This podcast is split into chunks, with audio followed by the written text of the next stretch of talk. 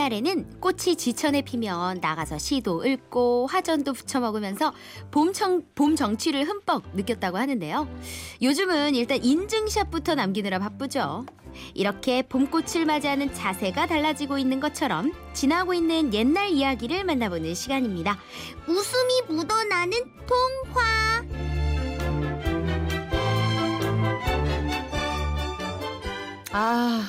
꽃이 이제 아. 본격적으로 피죠.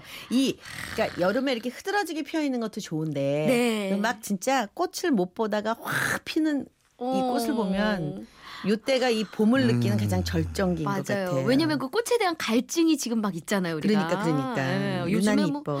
음. 남도 쪽에 뭐 봄 그 봄꽃 여행이 계속. 난리도 아니에요. 계속 올라올 거예요. 이제 예, 그죠? 맞아요. 음, 기대된다. 음. 음.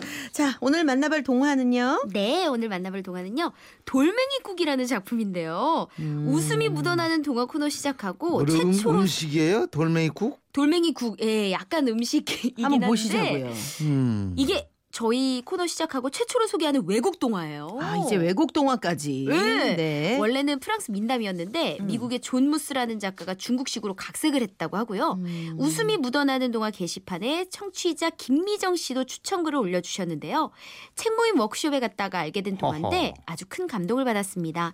놀라운 이야기 함께 듣고 싶어요 하셨습니다. 김미정 씨께 소정의 상품 보내드릴게요. 자 그럼 돌멩이 꼭 바로 시작합니다.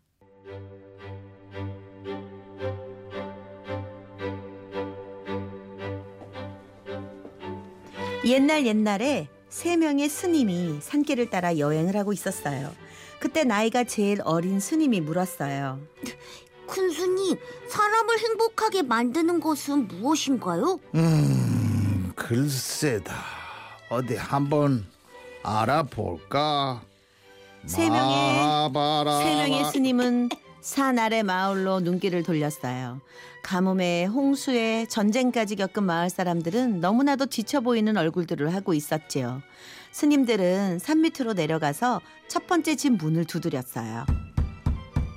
계십니까? 하지만 대답 대신 집안에 켜져 있던 불만 기척 없이 꺼졌어요. 두 번째 집 문을 두드려도 마찬가지였죠. 계십니까? 안에 아무도 안 계세요? 스님들은 이 집 저 집 닫힌 문을 두드려 봤지만 문을 열어주는 사람은 아무도 없었어요. 큰 스님, 아무래도 이 마을 사람들은 행복하지 못한 것 같습니다. 음, 그래. 그렇다면 오늘 이 마을 사람들에게 돌멩이 국 끓이는 방법을 알려주기로 하자. 스님들은 불쏘시개와 나뭇가지를 주워와서 불을 피웠어요. 그리고 그 위에 작은 냄비를 걸고 물을 떠와서 냄비에 부었답니다. 그때 스님들이 하는 일을 유심히 지켜보고 있던 한 소녀가 다가와서 물었어요. 스님들, 지금 뭘 하고 있는 거예요? 어, 저 돌멩이로 국을 끓일 참이요. 둥글납작한 돌멩이 세 개가 필요해. 음. 소녀는 스님들과 함께 마을을 돌아다니면서 돌멩이를 주었어요. 그리고는 그것들을 냄비에 넣고 끓이기 시작했답니다. 자, 이제 이 돌멩이들이 말이야. 맛있는 국으로 변하는 거야. 어? 그런데 냄비가 작은 게 문제라구나. 걱정 마세요. 우리 집에 큰 솥이 있어요. 제가 가서 가져올게요. 집으로 달려간 소녀가 솥을 내가려는데 엄마가 물었어요. 예, 그 솥을 어디로 가져가려고? 스님들이 돌멩이로 국을 끓인다는데 큰 솥이 필요하대요. 뭐? 아니 흔해 빠진 돌멩이로 국을 끓인다고? 어떻게 하는 건지 가서 좀 배워야겠군.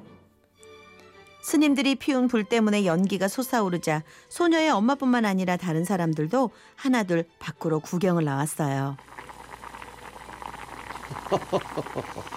돌멩이 국에는 소금하고 후추를 넣어야 제맛이 나는 건데. 아, 근데 우린 우리한테는 양념이 없으니 말이야.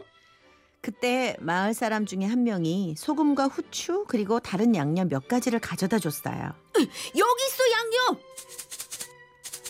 허 좋아. 아 그런데 지난번에는 당근을 넣어가지고 맛이 달콤했는데 당근이 있으면 좀 좋겠는데 말이야. 당근? 저 당근이라면 우리 집에 몇 개 있어요. 기다려 보세요. 그때 어린 스님이 한마디 거들었어요. 근데요, 큰 스님, 양파를 넣으면 더 맛있겠죠? 아 그럼 양파가 들어가면 맛이 그만이지. 그러자 농부 한 사람이 양파를 들고 와서는 솥에 집어넣었어요. 자, 이제 맛있는 국이 되겠구려. 솥에서 그럴싸한 냄새가 나기 시작하자 마을 사람들은 모두 군침을 삼켰어요. 그때 큰 스님이 이렇게 중얼거렸답니다. 버섯이 좀 있으면 좋겠는데. 그 얘기를 들은 몇몇 사람이 집으로 달려가서 신선한 버섯에 완두콩, 배추까지 들고 돌아왔어요. 그때부터 마을 사람들 사이에서 이상한 일들이 벌어지기 시작했는데요. 한 사람이 마음을 열고 자기 것을 내놓자 다음 사람은 더 많은 것을 내놓았답니다. 그 덕에 돌멩이국의 건더기는 풍성해졌고 맛도 훨씬 좋아졌지요. 아유, 이 만두가 들어가면 더 맛있겠지? 아이, 집에 만두가 좀 있으니 가져오리다. 아니 저는 두부랑 감자를 좀 야, 가져올게요. 우리 집엔 호박이랑 시금치가 있으니까 그것도 함께 넣자고요. 그렇게 돌멩이국은 완성이 되었고 모두 한 자리에 모여서 마주보며 식사를 했답니다. 정말 오랜만에 마을에 잔치다운 잔치가 벌어졌는데요. 사람들은 즐거운 시간을 보냈습니다. 그리고 다음 날 마을 사람들은 스님들을 배웅하게 됐죠. 아, 덕분에 하룻밤 잘 쉬고 갑니다. 고맙습니다. 모두들 마음이 넉넉한 분들이시네요. 아유, 아니에요, 아니에요. 저희가 더 고마워요. 덕분에 서로 나누면 다 같이 넉넉해질 수 있다는 걸 알게 됐어요. 그렇죠. 행복해지는 건요. 돌멩이 국을 끓이는 것만큼이나 간단한 일이지요. 그 후로 마을 사람들은 나누고 베풀면서 오래오래 행복하게 살았답니다.